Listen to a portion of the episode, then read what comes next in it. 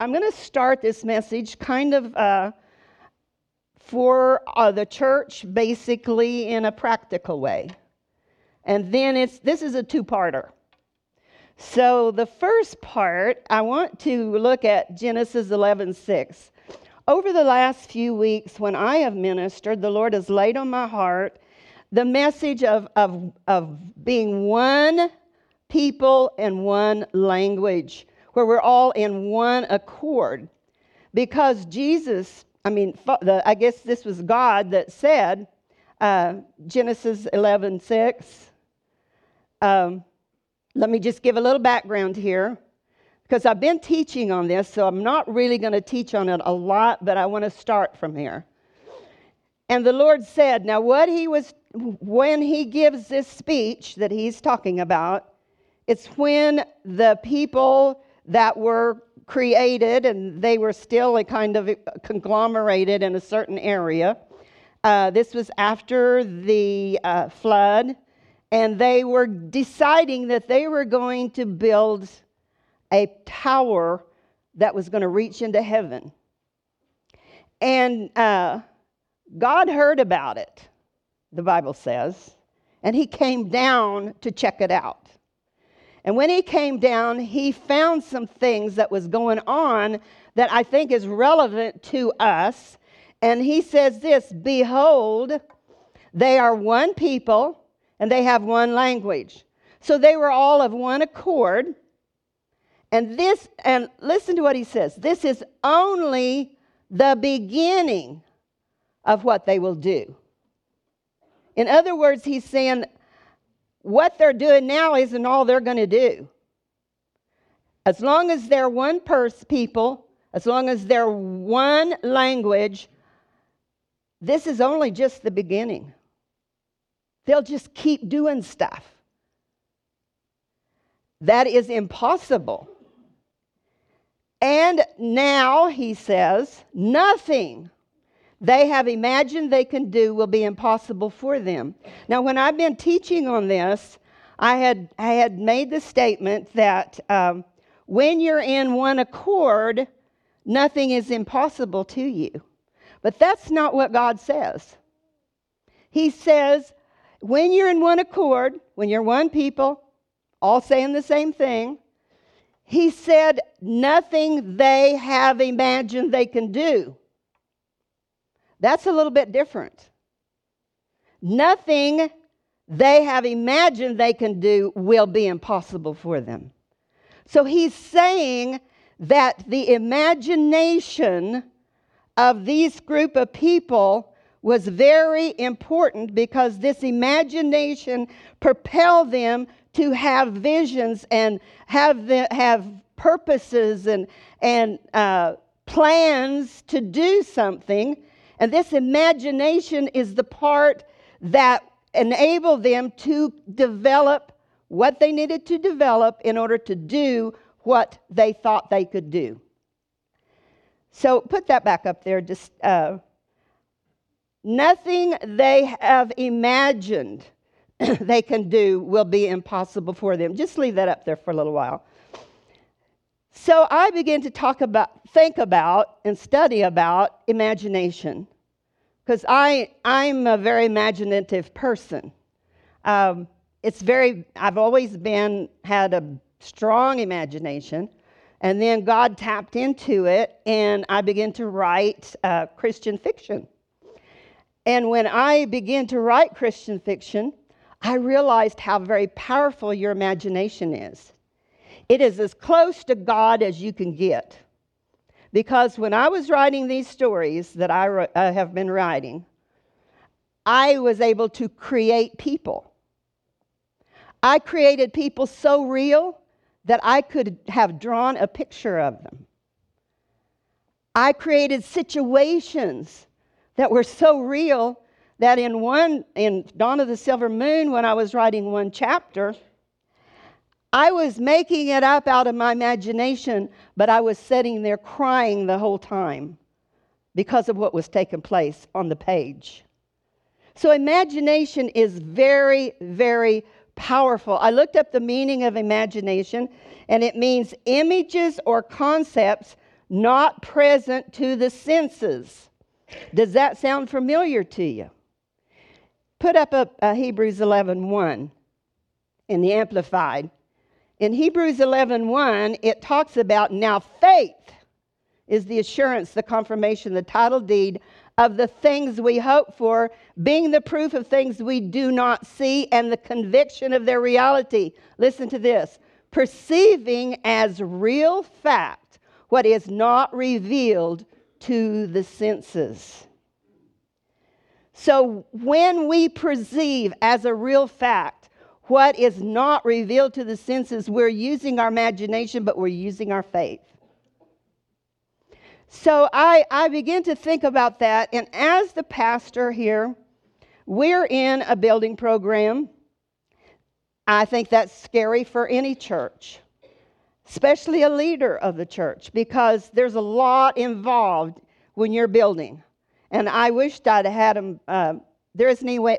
Is there any way you could put up a picture of our new church, just like that? Uh, I didn't warn them ahead of time, but uh, one day, long, long, long, long, long time ago, this, you can't see it real well there, but a long time ago, this church was just an imagination. You know, Pastor and I had had this imagination for a long, long, long, long time. We've been going for 45 years. And we had this imagination, and we kept uh, talking about it, we got planning for it.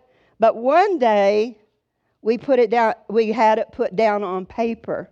And so we had an architect drawing. And so now we could see this imagination.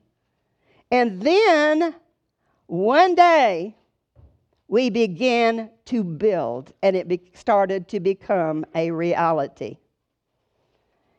And so what we had imagined we could do eventually became a reality, and it's almost, you know, we're going to be moving into it before too long. I don't know when. So just just keep posted. We'll tell you. We won't leave you out. But here's a here's a pretty good picture. Isn't that beautiful? Woohoo! Um, so this is uh, so I have been thinking, you know, we as a church, we must be believing the same thing. So I've been saying uh, things like, um, we're going to build this church debt free. And yet I knew that there were some that was, it, this was hard for them to imagine. And sometimes it felt like it was hard for me to imagine it. And so I got to thinking, you know, I don't think we're all in agreement about this. So what are we what can we get in agreement for? So I, I, I began to search to see what has God said to me about the church. And one thing that he has said to me was, I will pay for my church. Now, that's a little bit different than building it debt free because we have had to uh, tap into our line of credit, but uh, you know, as soon as money comes in, we pay it off. And so it, it's, it's been a great process. But so I had presented this to the staff, to the leadership, to my prayer, the prayer group, and they all said, Yes, I can believe God that He will pay for His church. So I want to ask you, as the rest of our church, can you believe God that He will pay for His church? Everybody that thinks that God will and can pay for his church, say amen. Amen. All right. You heard that, Lord. And then the second thing that he had said to me was in Deuteronomy, the 28th chapter, where it talks about the blessings. It's actually uh, verse 12. The blessings coming upon a nation or a group of people. And he said, if, uh, if you will be very diligent to hear my voice and watchful to do what I command you, then these blessings are going to come on you. And this is a part of it. And this is what the Lord brought to my attention. The Lord shall open to you good treasuries, the heavens to give rain in your land. We can believe for that in its season, and to bless all the work of your hands. And you shall lend to many nations, but you shall not borrow. So, what the Lord began to show me is these blessings, they overtake you. So I checked my heart. Can I believe that God's blessings will be so uh, magnificent that they will overtake us until we will get to a place as a church and maybe even individually where you will be in a position where you can lend and not borrow, not have to borrow? Can you believe for those blessings to come on Victory Center? How many can believe for that? Amen. Amen. So, what we're doing is we're, we're building an imagination that God can work with. We're all of one accord.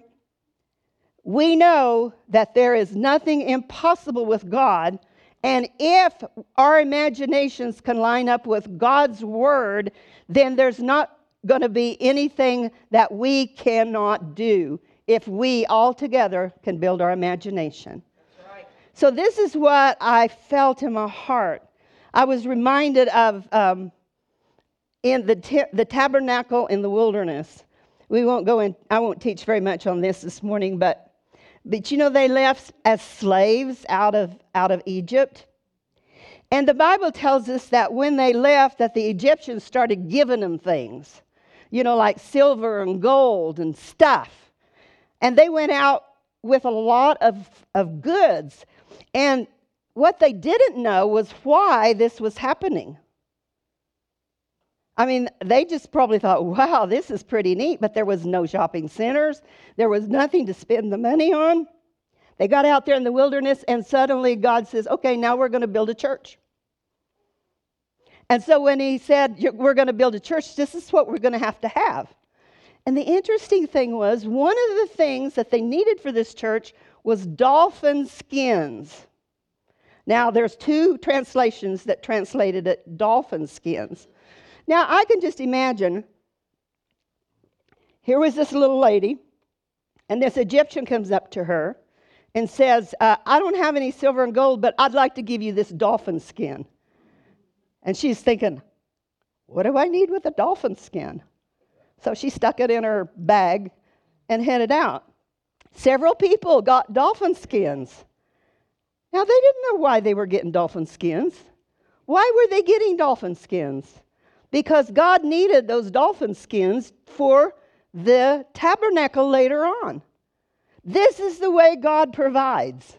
And one thing we are determined is this we will never put pressure on you to give to our building fund.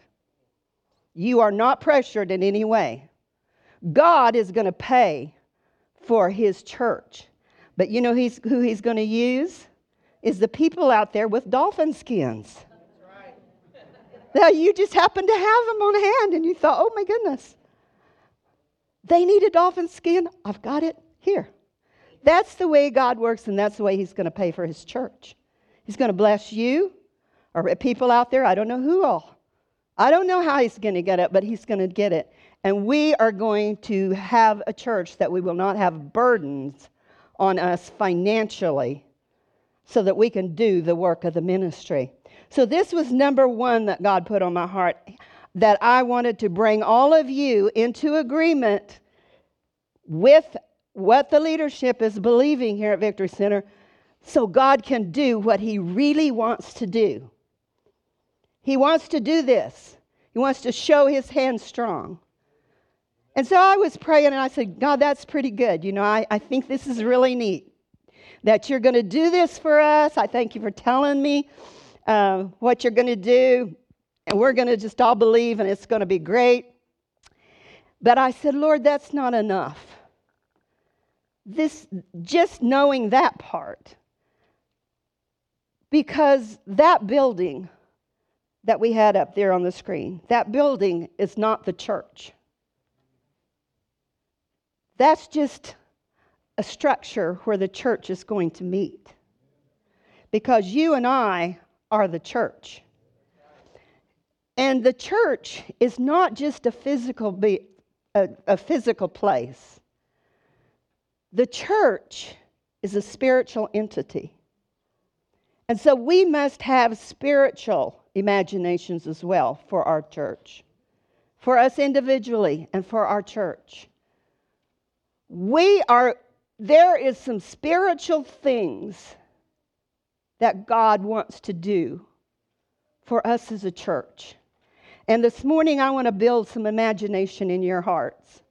To, I think another way that we could put it would be expectation. I want to build some expectation. Because when we begin to put this pictures of this church on paper with architectural drawing, expectations started to arise.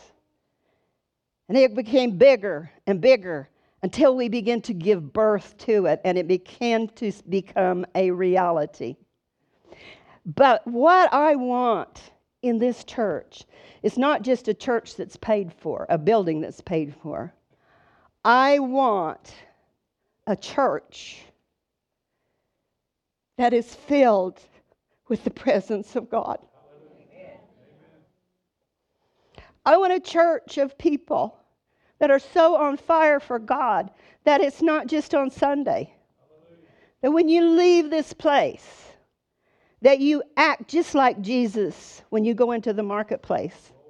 When you go out to your job and you go out with the power and the anointing of God on your life so that when you lay hands on people, they will be healed. That signs and wonders and miracles will be done by your hands this is really what God wants. Now, I don't know, I, I know if you have not been aware of what God is doing in the land right now, you haven't been on Facebook. you may have been under a rock somewhere. But I started uh, you know, I don't, I don't spend much time on Facebook, but I, I usually scroll through it maybe a couple times a, a day. Just, just, I wonder what's happening, you know, here or there. And I started seeing these posts about Asbury College and uh, the revival that started there. And I mean, my spirit leapt on the inside of me because for, for years, uh, the Lord's been showing me, and, and I've spoken this over uh, our youth, that God is going to, this last great outpouring that we've been talking about for so long, is going to start with the youth. And uh, every, to my knowledge, the, the great outpourings that I was a part of started with the youth and spread. When it started with the youth, it spread. Now, Pensacola was different. It didn't necessarily start with the youth, and it stayed localized. Now, Pastor and I visited Pensacola. I have experienced the, some of the outpourings of the Holy Spirit. I, uh, I was in the 1970s whenever the Jesus movement started that was during that time whenever I. Um, I was baptized in the Holy Spirit. Charlie was baptized in the Holy Spirit during that time. And I have to tell you that I just want to paint a picture of what that was like during that time. During the 70s, nothing seemed impossible. We saw miracles after miracles people everywhere had expectations beyond our wildest dreams. I know uh, we, Charlie and I, we would pray for people. Uh, I, I can't remember how many times Charlie would pray for uh, people that had one leg shorter than the other. We would, he would pray and we would watch that leg grow out right in front of our eyes, the short one. I said, Charlie, why don't you just pray for both of mine? and let both of mine grow out. but but there was miracles happening and it was easy.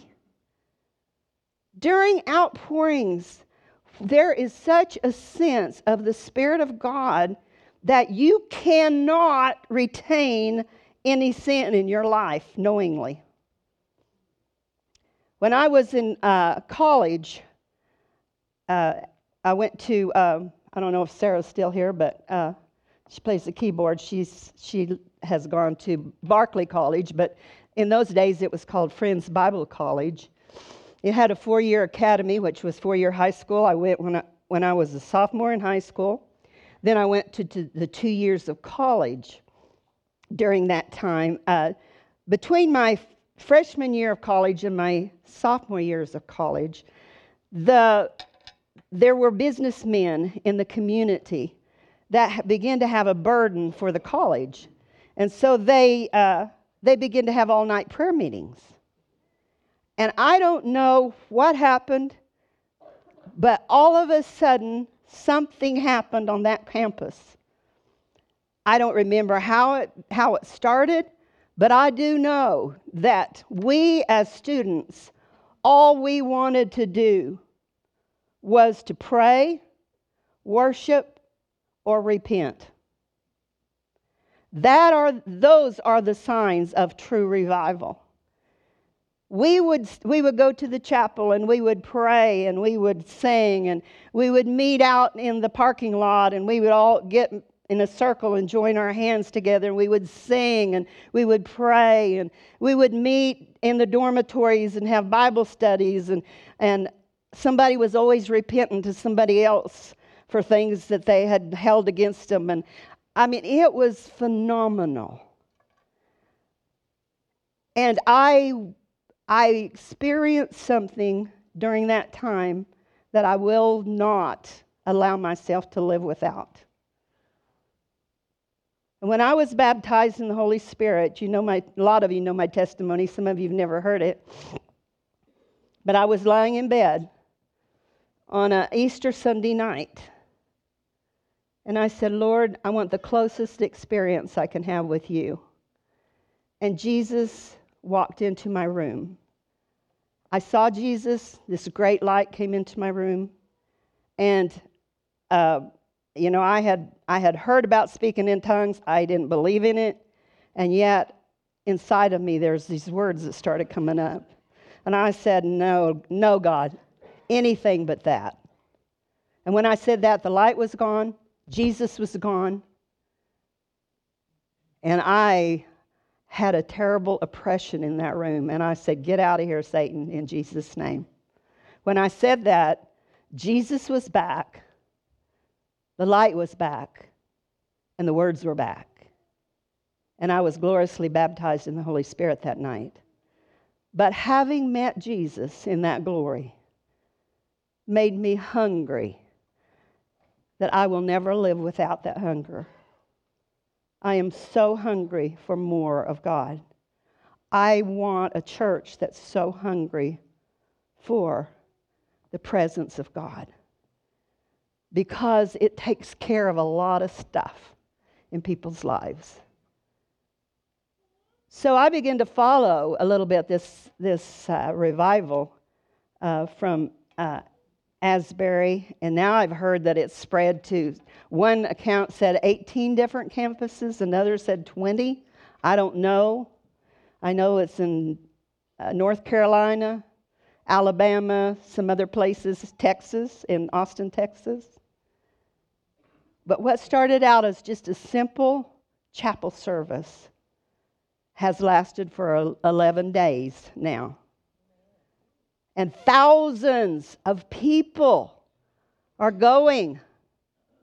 They're lining up. I think I read at one point that there was a line about a half a mile long waiting to get into that chapel. What does that tell us?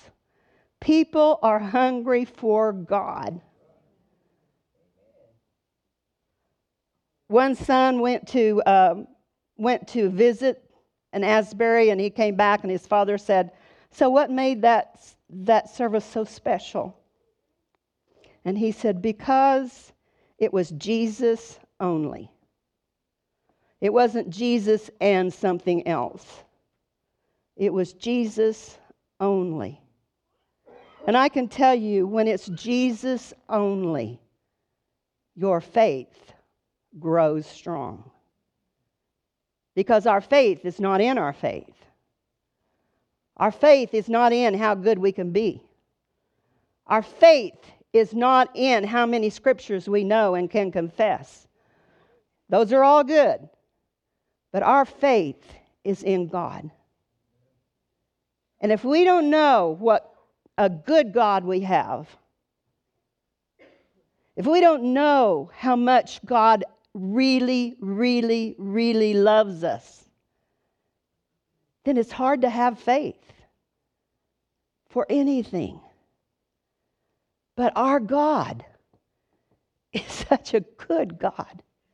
And you know, He's looking for, He's just looking for a little crack in our religious lives so He can permeate our lives.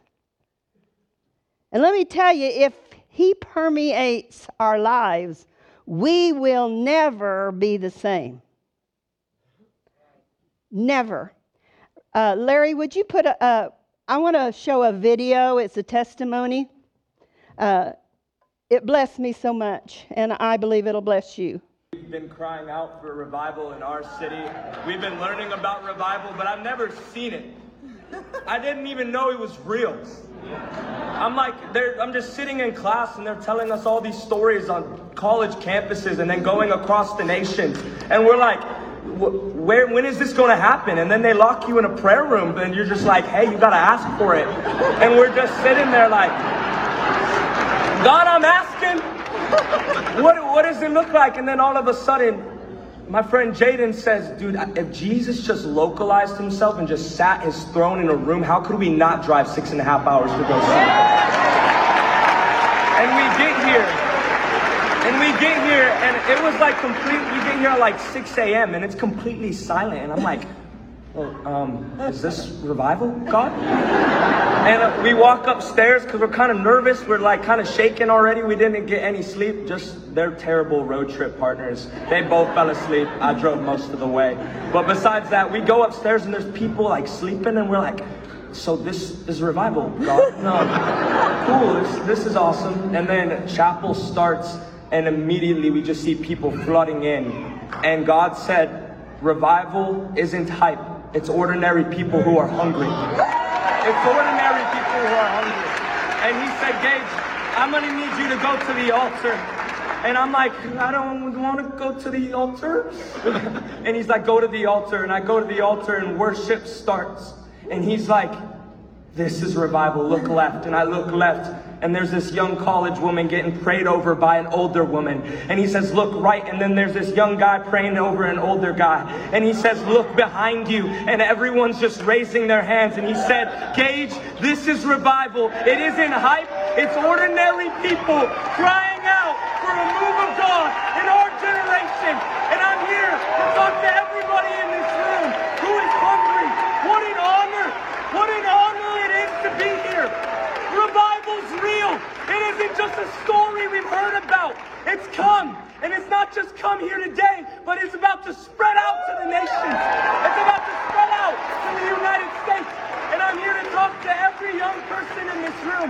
I just gave my life a year and a half ago to Christ, and it has been the greatest thing I have ever done. I left everything, and I'm here to talk to every young person in this room. Forget the job, forget the girl, forget the guy, forget everything. He's worthy. He's worthy. And I'm here. And I'm just saying, Oh, it's such an honor. If you don't feel that joy inside of you, I don't know what's going on. It's real. Amen. I love you guys. Amen.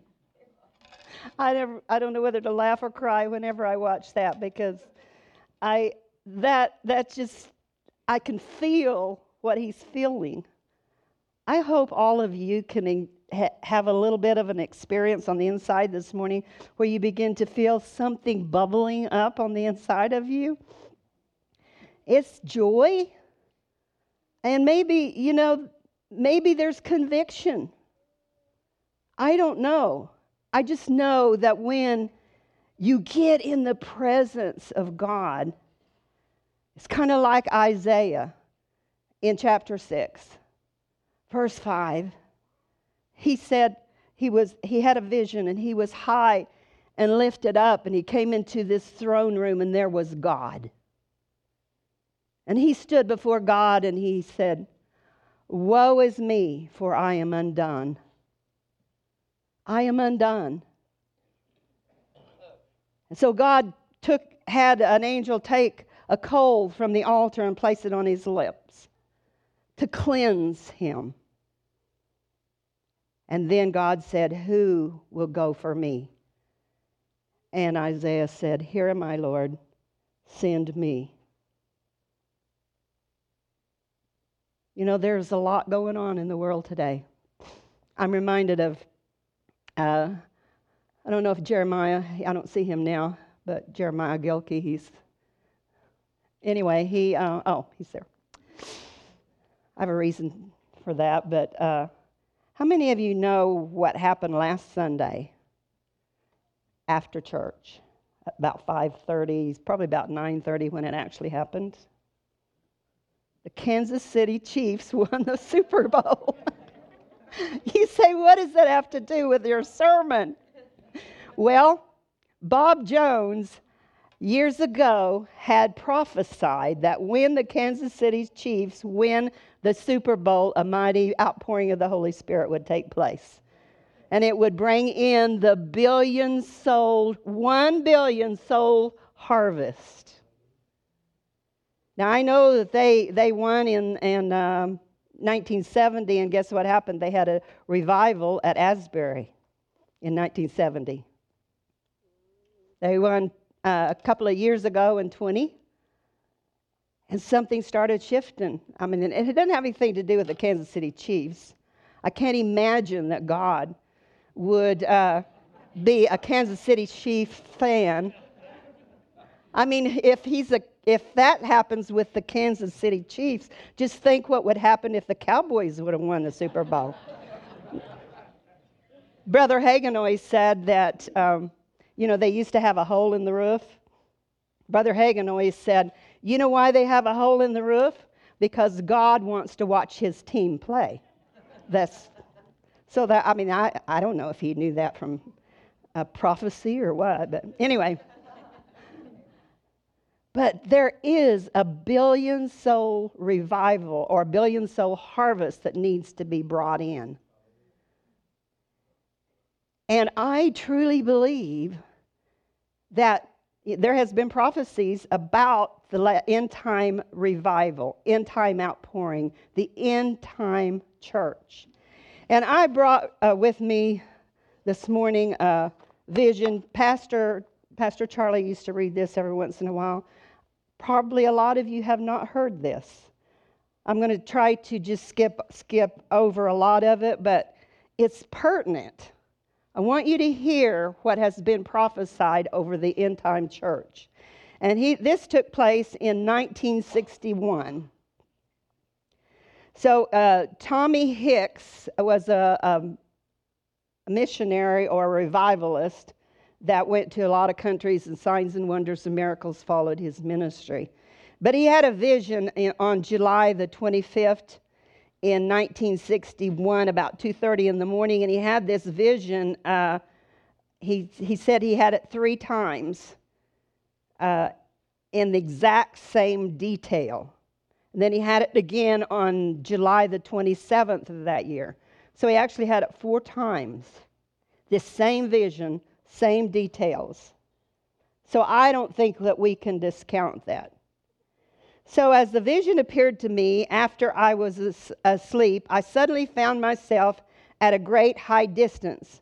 Where I was, I do not know, but as I was looking down upon the earth, suddenly the whole earth came into view. Uh, it began to lightning and thunder, and suddenly I beheld what looked like a giant um, it was so gigantic and so great in stature. His feet seemed to reach to the North Pole, and his head to the south. Its arms were stretched out from sea to sea.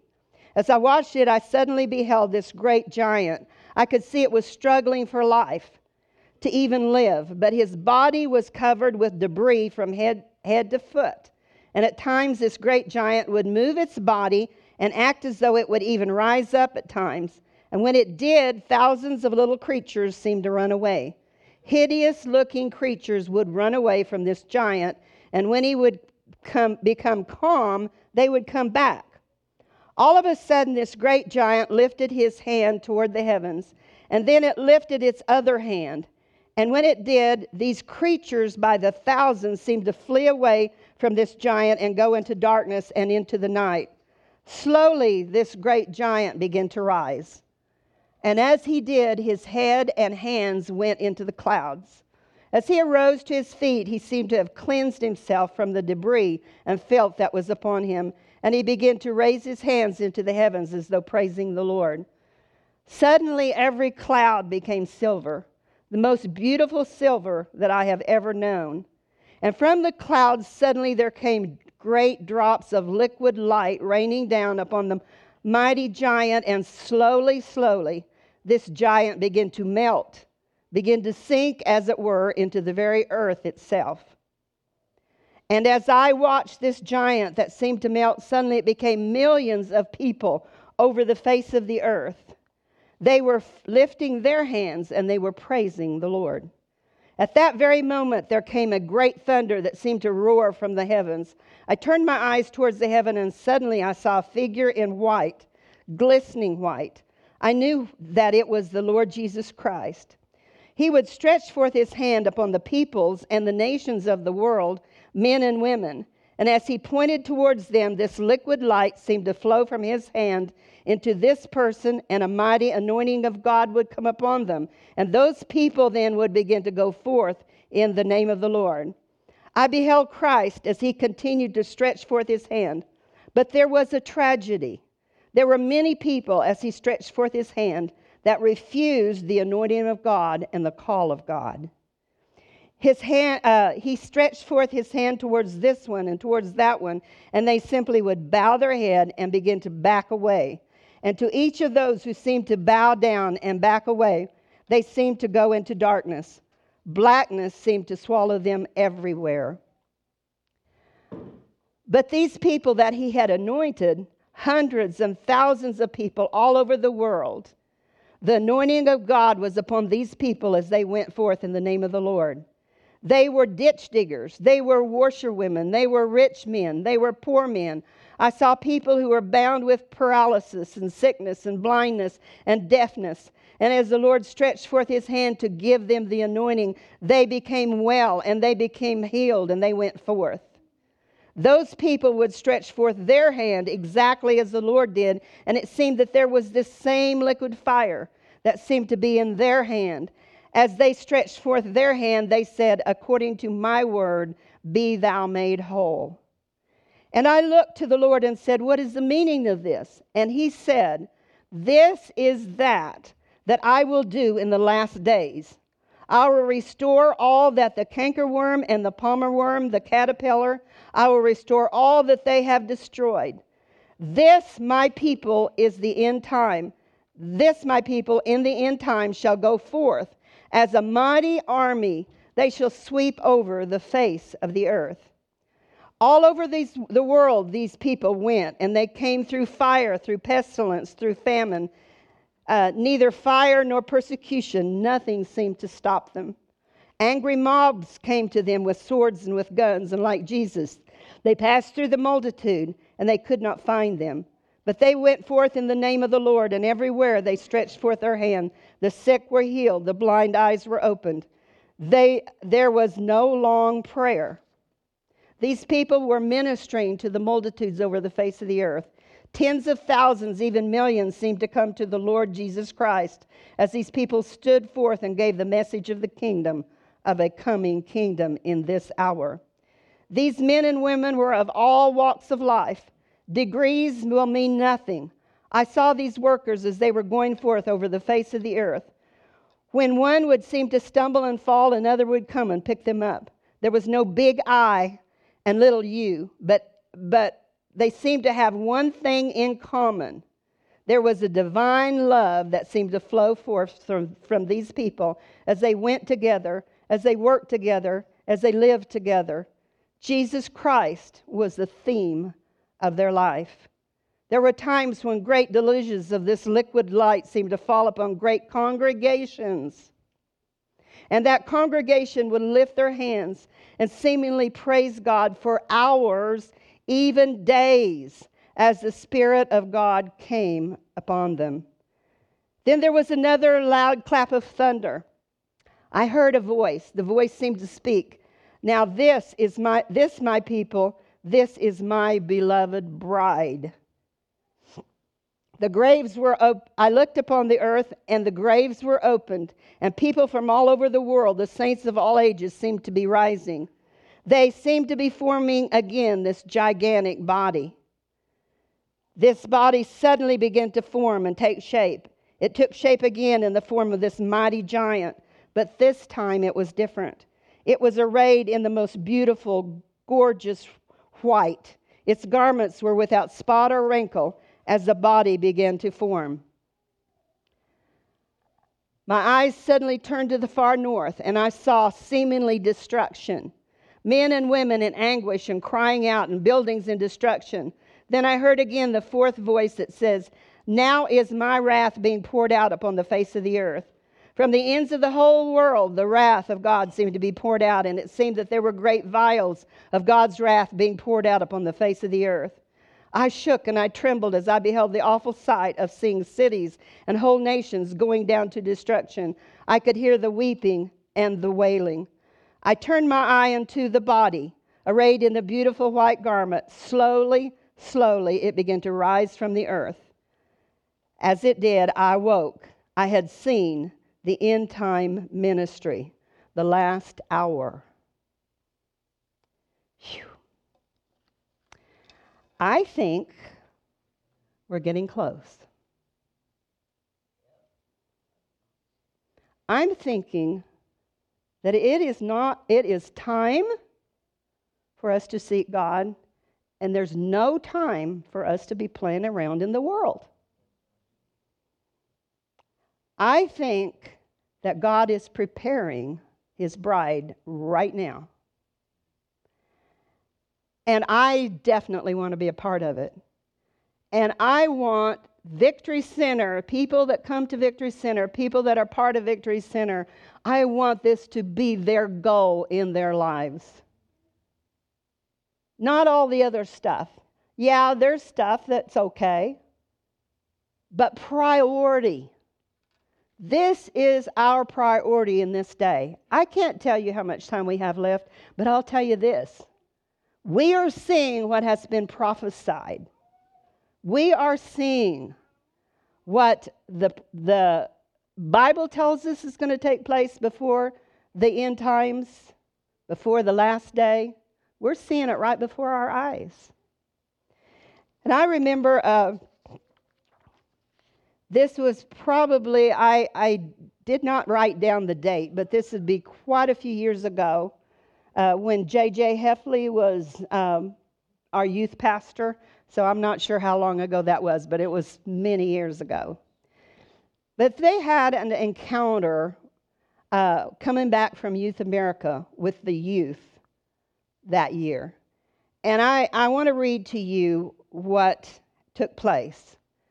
When our youth was returning from Youth America, J.J. Heffley related this extraordinary encounter he had while gassing up the church van on their trip home. And it was actually at Brian's Corner where they were gassing it up. As the youth group was returning from Youth America, we stopped to get gas at Brian's Corner. An elderly man approached me and said he was a truck driver and that the Lord had told him to pull into the gas station to tell me something. He said that God has big plans for Victory Center, that God has heard the prayers of our church, and consequently, there is coming a spiritual explosion. He said that the walls would not be able to hold the people. This, he said, would happen among both the youth and the adults. He went on to say that I should tell Pastor Charlie that his vision is going to happen. he mentioned Ezekiel 37 about the dry bones and, and uh, how he breathed life into them as part of the vision. He also said that we should not look to other revivals such as Brownsville because it would be different. After he was done talking, he turned around and walked off. Now, he didn't say he disappeared, but I'm wondering was, was that a message from heaven? But I'll tell you what it is it's for us to create an imagination for this church, an expectation for this church. And I'm telling you, I will not be satisfied till I see this take place in Victory Center. Why? Because I want to be part, I want our church to be part of the billion soul harvest. That's what it's all about. And I don't know if you was able to hear all of that testimony of that young man, but the one thing that stood out to me, he said it wasn't hype. It wasn't hype. It was just ordinary people seeking God and getting a touch from God. I want to read, uh, close this morning with Ephesians, uh, the third chapter, the 20th verse in, in the Passion Translation. Just uh, put that up there. Never doubt God's mighty power to work in you and accomplish all this. He will achieve infinitely more than your greatest request, your most unbelievable dream, and exceed your what? Wildest imagination. He will outdo them all, for his miraculous power is that all of it? Constantly energizes you. I believe that He's going to go infinitely beyond our wildest imagination.